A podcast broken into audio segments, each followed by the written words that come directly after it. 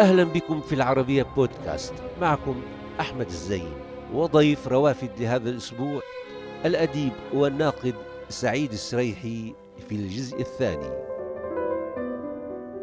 ونبقى مع سعيد السريحي في دارته وبين كتبه التي وضع فيها قسطا وافرا من عمره ومن أفكاره وتساؤلاته.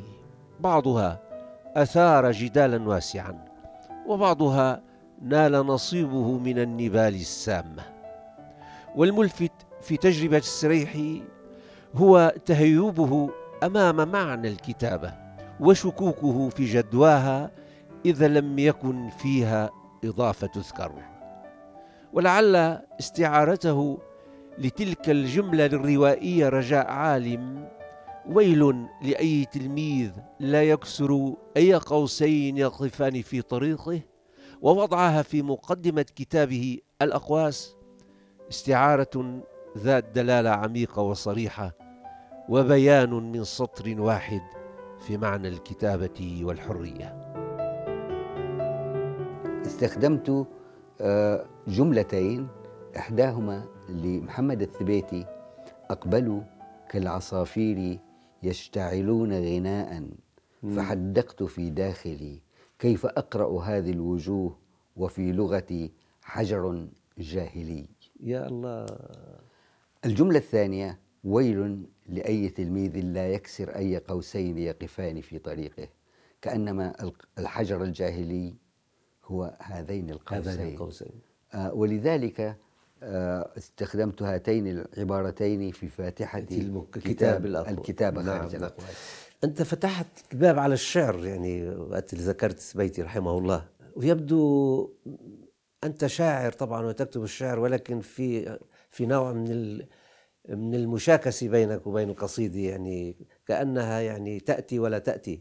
أنا أنا لا أتذكر من هو الرجل الذي قال عن الشعر ما يأتيني لا يعجبني وما يعجبني لا, لا يأتيني. لا أتذكر من هو لكني أستطيع أن أقول أنه تحدث نيابة عني. لي شغف بالشعر. شغف يتجاوز أن أكون قارئا أو ناقدا له فيمتحن هذا الشغف قدرتي على الكتابة. فأكتب. ولكنني أعرف تماما ما هي المسافة بين ما أستطيعه وما أريده. قلت ذات مرة إنني أستحي أن أكتب شعرا في زمن كتب فيه محمد الثبيتي التضاريس. قصيدة التضاريس هي الأفق الذي أتمنى لو كنت قادرا أن ألامسه وحينما لا أستطيع عندئذ أعرف أنني أكتب ما لا ينبغي أن يكتب. هيتك حافظ منيح شعر لسبيتي ولا قليل؟ آه، أحفظ تضاريس شو حافظ منها؟ أحفظ منها كثيرا ولكني ما يأتي الآن. آه لا أريد أن أن أن أستحضر الثبيتي ارتجالا فأنا أهابه كثيرا. نعم نعم. وقد عانيت كثيرا لكي أقدم كتابي عنه على عتبات التهجي. جئت عرافا لهذا الرمل أستقصي احتمالات السواد. جئت أبتاع أساطير ووقتا ورماد. بين عيني وبين السبت طقس ومدينة. خدر ينساب من ثدي السفينة.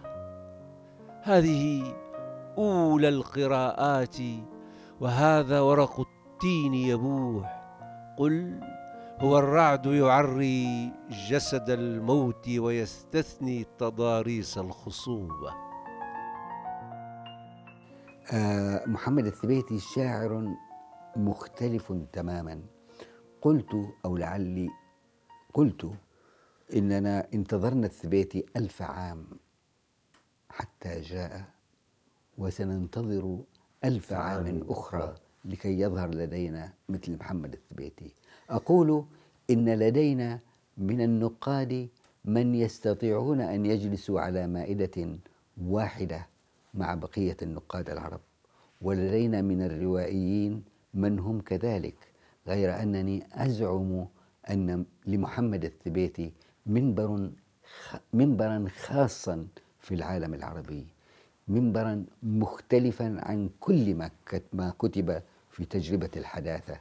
هذه التركيبة العجيبة في شعر محمد الثبيتي بين استحضار ما هو موغل في العتاقة وما هو موغل كذلك في الحداثة. هذه القدرة على توظيف كل ما هو منتمن للأرض العربية في هذه القصيدة الحديثة. نعم. تقرأ محمد الثبيتي ثم تتساءل هل أنت تقرأ لشاعر جاهلي؟ ثم تقرأ لمحمد الثبيتي فتتساءل كيف استطاع هذا الشاعر القادم من المستقبل أن يكتب هذه القصائد. يا الله. يعني هذا من من أجمل ما سمعت. بس يمكن بعض الشعراء بيزعلوا هلا وهم كثر يعني. آه أن يعني أنا أنا أنا أعتقد أن أن غضبهم مني ينبغي أن يكون أقل كثيرا من التواضع الذي يجب أن يقفوا به. يقفوا به أمام قصائد الثبيتي فهم يدركون من هو محمد لأنهم شعراء. قلت يعني هو نحتاج لألف عام أخرى. هلا صرنا عم نحكي عن السبيتي انت شفت الحوار معك ياخذنا من مكان إلى مكان. كأنك تقول لا يوجد شاعر في العالم العربي الآن يعني وحتى بين اللي حتى اللي رحلوا مثلا. لا يعني لا لا يعني السياب ومحمود و أم شيء آخر في مكان لا آخر. لا ليست م... ليست على ليست ليست على هذا النحو. نعم. ليست على هذا هذا تأويل. لكني أقول أن لمحمد الثبيتي البصمة التي لا تماثلها لا أحد يشبهه. لا يشبهه أحد. فعلا. هذا نعم. الشاعر الذي تسمعه قادما من إرثك الموغل في العتاقة. وأيضا هذا من الاستحضار المستقبل. هذا الاستحضار العجيب للإرث هذه اللغة العصماء التي يتحدث بها نعم. هذا الانتماء للتراث العربي نعم. لا تكاد تجد عند شاعر آخر نعم. أنا أدرك كم عظماء شعراء العالم العربي ولكني أدرك كثيرا أنني حينما أقرأ أكاد أقرأ شعرا واحد. لا ينتمي نعم. نعم ولا ينتمي لهذه الثقافة لا ينتمي للغتنا القديمة لا ينتمي لسحرها نعم. أقرأ نعم. محمد الثبيتي فأشعر بسحر العربية. جميل. بشكل عام وأنت أدرى كأنك عرجت على الآن أنه الإبداع العربي بشكل عام في نصف القرن أو أكثر يعني من حوالي سبعين سنة تقريبا هو يتراوح الأدب يعني محكوم بسقف الذي أنتج تحت وطأة الاستبدادات المختلفة.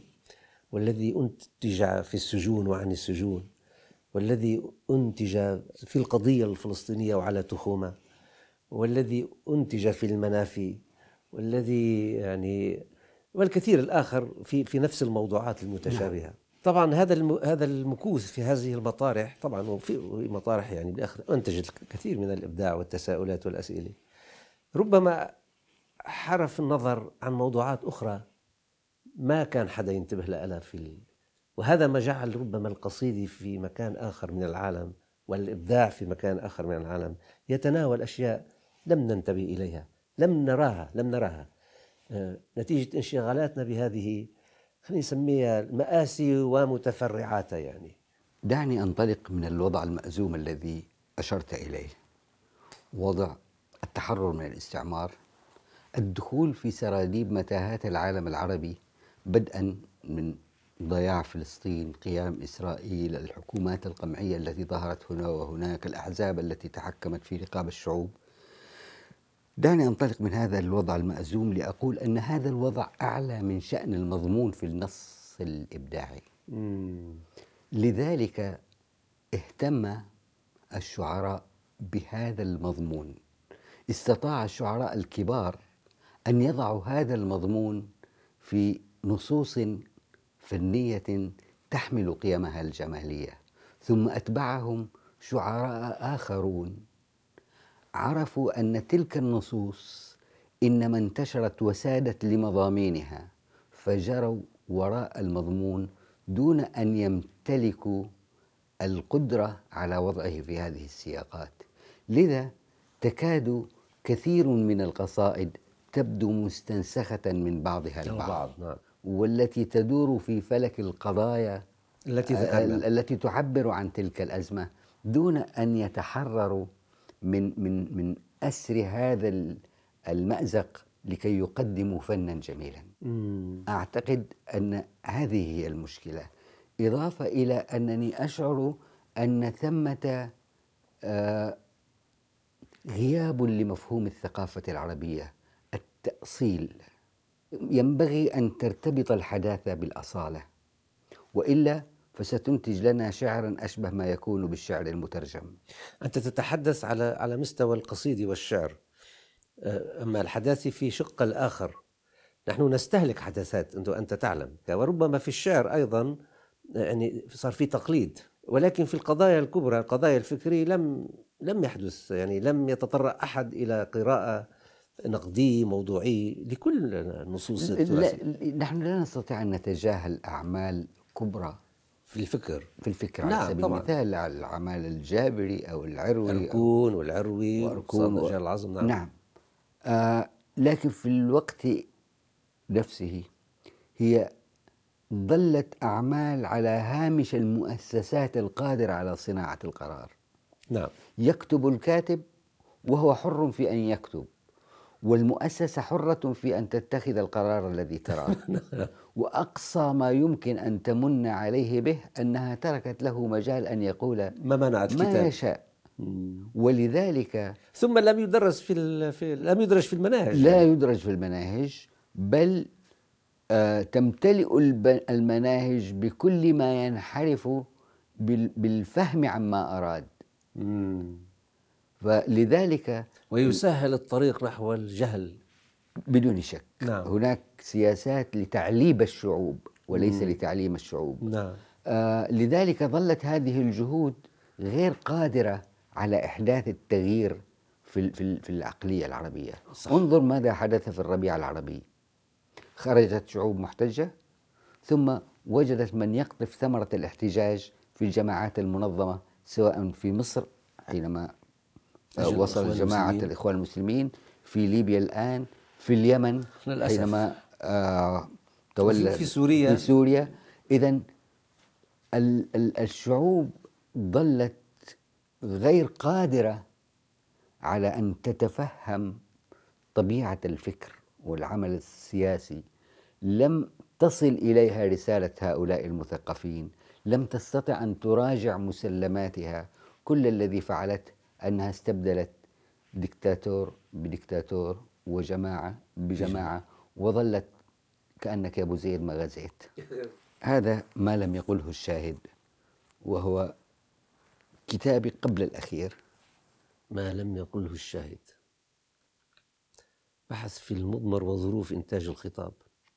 يعني أنت دائما تهتم بهذا المطرح. هذا هذا هناك نص في التراث لا يتجاوز الأربع الأسطر. لا يتجاوز الأربع الأسطر. وهو؟ وقفت يقولون دخل رجل من العرب على ملك حميري في ظفار فقال له ثب. فوثب الرجل واندقت عنقه. ضحك الملك وقال ليس لدينا عربية. من دخل ظفار حمر أي تحدث الحميرية. آه وثب في الحميرية تعني اجلس. آه. ينتهي النص. خطأ هنا. خطأ يعني إيه؟ أي نعم. فظيع فأنا الفكر. اشتغلت على هذا النص. اشتغلت بدءا في ورقة في لا تتجاوز 1500 كلمة ألقيتها في منتدى جدة في آه، ندوة جدة لقراءة النص. ثم شعرت أن لدي ما أضيفه وبقيت كمن ينسج بساطا كمن ينسج سجادة. سجادة. أشتغل على النص وكلما مضيت عمقا فيه تكشفت لي فآلت آلت دراسة الأربعة الأسطر إلى كتاب. موضوعات كثيرة شغلت سعيد السريحي كتابة وتفكيرا وهو من الرواد الذين كسروا القوسين كما سلف الذكر وخرجوا من التقليد في الكتابة والتفكير إلى مناطق أوسع وأرحب. ويبدو أن السريحي يستنبط من الكتابة كتابة والذي يريده أن يأتي في الشعر ويستعصي عليه يناله في النقد والقراءة وامتحان الخطاب أو الثابت. لذلك يجد أن وجوده سابقا على هويته واناه متعددة ومركبة كهويته. يعني هلا هو سؤال إذا أنت سألت نفسك الآن من هو سعيد السريحي؟ من أنت؟ هذا هذا السؤال ربما أكون قد حاولت الإجابة عليه في كتاب الكتاب الحياة خارج الأقواس سيرة غير ذاتية للمدعو السعيد حينما حاولت أن أقوض مفهوم الذات المستقلة أنا لست ذاتا مستقلة. أنا تقاطع ذوات مختلفة. بدءا من أجدادي الذين تلقيت سيرتهم واحدا واحدا على لسان أبي. بدءا من أساتذتي الذين علموني كيف أكتب الحرف وكيف أقرأ الكلمة. من أولئك الذين قرأت كتبهم. من أصدقائي الذين أحاورهم. من أجهزة التواصل المختلفة التي تعيد تشكيل وصياغة الذهنية يوميا نعم. إذا هنا أقول أن الذات هي مجموعة ذوات متقاطعة والهوية ليست وجودا قارا ثابتا مستقلا وإنما هي مركبة. مركبة ومتحركة ومنزلقة كذلك. لذا هي قابلة أن أن تلتقي بالآخر ليس لقاء الندين وإنما هو حوار الذاتين القابلتين للتداخل والتخارج مم. نحن أشبه ما نكون بكائنات تتقاطع تنزلق تتلاقى نعم. آه أنا أتساءل كثيرا أيهم أقرب أسلوب حياة لي جدي أم هذا المثقف الموجود في أقصى المغرب العربي امرئ القيس أم هذا الكاتب الأوروبي الذي يكتب كتب بالأمس وأقرأ له اليوم. إذا أنا كل هؤلاء. أنا كل هؤلاء. أنا كل هؤلاء. وكل واحد من البشر هو كل هؤلاء. لذا أنا واحد بصيغة المتعدد كما يقول أدونيس. مفرد بصيغة مفرد الجمع. بصيغة الجمع. هو هو هذا هذا نعم هو الإنسان. نعم. هذا الوعي هذا الوعي للذات يعني طبعا عالجته مثل ما ذكرت بكتابك آه، يعني شبه شبه سيرة بخارج حياة خارج الأقواس. نعم. المدعو سعيد. نعم. وقلت المدعو سعيد لأنه مش لكي أكيد. أبتعد لكي أبتعد عن هذه الذات المسماة. وفي داخل الكتاب أتردد كثيرا آه، في معرفة ما هو اسمي. جميل. وكتبت طيب هذا الوعي تفضل تفضل. كتبت الكتاب في مرحلة متقدمة من السن. في زمن قد يجيء وقد لا يجيء مستفيدا مما يعرض للإنسان من خلل وعجز عن التذكر. استخدمت آلية الزهايمر لخلخلة وعي الإنسان بنفسه ثم كررت راجعا لزمن الطفولة حينما لم يكن الطفل واعيا بنفسه كذلك. استخدمت هاتين المرحلتين الطفولة المبكرة والشيخوخة المتأخرة لكي آه، أزعزع الوعي بمفهوم الذات المستقلة اليقينيات في هذا المفهوم واستخدمت, واستخدمت الجنون كذلك وقد أخذ حيزا كبيرا في الكتاب. الجنون بأي معنى؟ آه بمعنى بمعنى يعني الذي لا يعرف ماذا يعني لا يعرف يعني لأن الجنون هو نوع من من عدم اللاوعي تقريبا. هو كذلك هو كذلك واتخذت من سيرة عابد آه من هو عابد؟ عابد هو صديق لي آه. وكان زميلا لي في الابتدائية وعلى ومن ومن بين يديه كنت أستعير الكتب التي لا أعرف من أين يأتي بها مم. وكنت أقرأ من من مما يعينني إياه كتب طه حسين ونحن في الخامسة الابتدائية وحينما وصلنا إلى المرحلة المتوسطة جن عابد. وأودع مستشفى المجانين فترة من الزمن ثم توفي. عابد شخصية حقيقية صادقته. كتبت عنه أكثر من مرة باسمه كاملا. باسمه كاملا. توقع باسمه باسم كاملا. عامل. باسمه كاملا. أيوة. غير أنني حينما كتبت الكتاب استج- استجبت لرغبة بعض أهله في ألا أذكر الاسم. أما هو فهو ك واستلهمته باعتباره آه، هو الأنا الآخر بالنسبة لي هو أنا الذي لم أجن. ربما هو أنا الذي لم يستطع أن يجن. لذلك حينما أشاهد عابد للمرة الأولى في سرد الكتاب أشاهده يلوح لي في المرآة. أظنه أنا ثم أتكشف أنه عابد. أنه هو.